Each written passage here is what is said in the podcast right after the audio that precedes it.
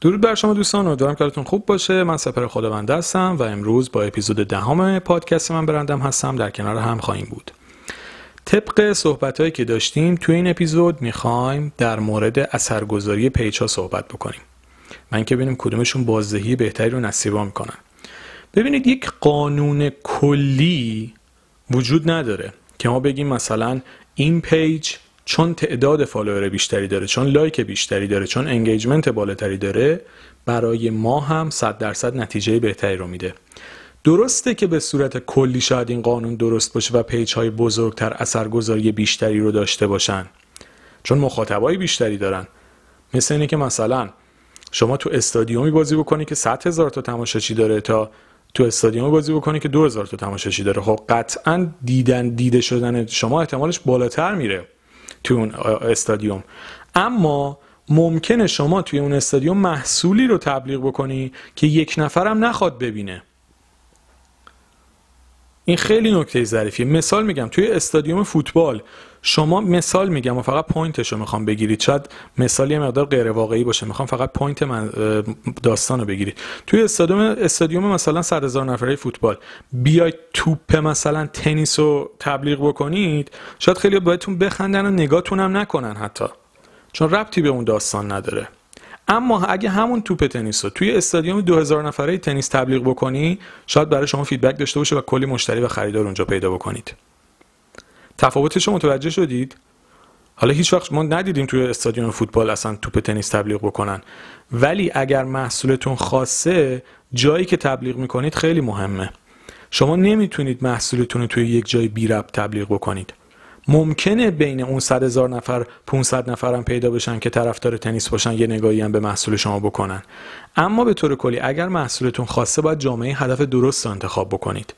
توپ تنیس رو شما برید. حالا اگه مسابقات اصلا بین المللی رو نگاه بکنید اسپانسرایی که میان اسپانسر اون مثلا برنامه میشن مرتبطن. یه موقع از حالا یه اسپانسری مثلا کلا محصولش جنرال یعنی تمام طبقات جامعه رو هدف قرار میده. مثلا تبلیغ نوشابه داره می‌کنه. مثال میگم. خب فرقی نمی‌کنه تو استادیوم تنیس بکنه تا تو استادیوم فوتبال بکنه. فرقی نمی‌کنه چون همه نوشابه می‌خورن در هر حال. حالا کم و زیاد داره ولی باز پابلیکه داستان عمومیه. اما اگه محصول خاص دارین خیلی مهمه که page های مرتبط با محصولتون رو پیدا بکنید.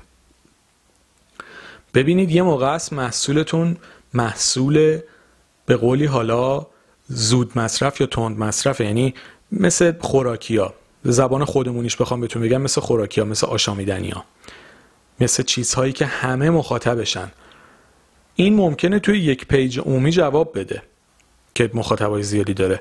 ولی اگه مثلا شما یک رستوران خاص هستید توی منطقه خیلی گرون که هر غذاتون برای هر نفر که بره توی رستوران بیاد بیرون زیر 250 تومن هزینه نمیشه. یعنی مثلا اگه دو نفر برن 500 تومن باید هزینه بکنن. خب اینو شما بیاد توی page public تبلیغ بکنید شاید بیشتر feedback بد و منفی بگیرین. feedback ی بگیرید که مثلا بگن حالا چیزایی که هممون می‌دونیم. یعنی feedback از اون جهت بگیرید. چون اون مخاطب اصلا ناراحت بشه شاید چنین پستی رو ببینه که این موضوع رو داره نشون میده. در حالی که شما باید شاید توی page ی تبلیغ بکنید که شاید اون کسی که براتون این کار انجام میده شاید یک اینفلوئنسری باشه که 15 هزار تا دنبال کننده داره شاید 20 هزار تا دنبال کننده داره. اما دنبال کنندگانش مخاطبای شما و حاضرن واسه یه شامشون 800 تومن واسه دو نفر خرج بکنن. ما رو چنین رستورانایی تو تهران داریم.